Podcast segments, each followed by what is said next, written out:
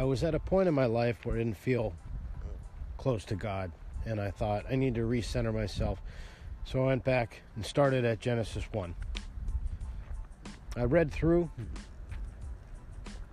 to the end of Genesis, and I felt like, you know, there's a lot more in there that I just didn't get. And so I went back through and read it again. This time I took notes. And I get to the end of Genesis again, and I have this gnawing feeling that there's still so much more in there that I'm just not getting.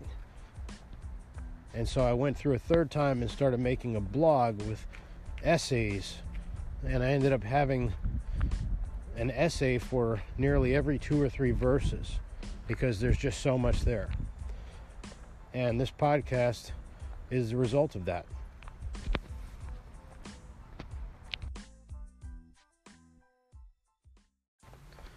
The first time through, it was just me and my Bible.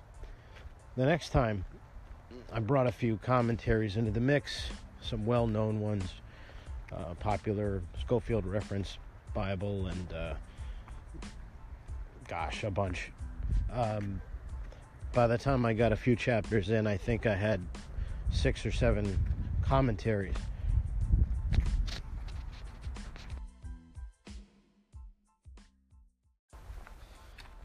I was introduced to some of the Jewish and Hebrew study guides and other documents from rabbis, Midrash, Rashi, Ramban, and others. And what blew me away is the scope of understanding that these wise rabbis had.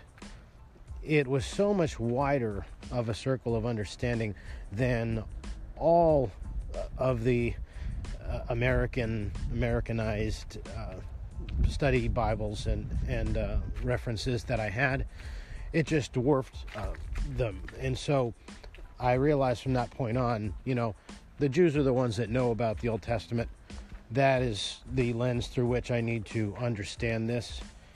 And so by the time I was through Genesis the third time, I had 7 Jewish study Bibles and references, and I was mostly leaving my Americanized ones at home.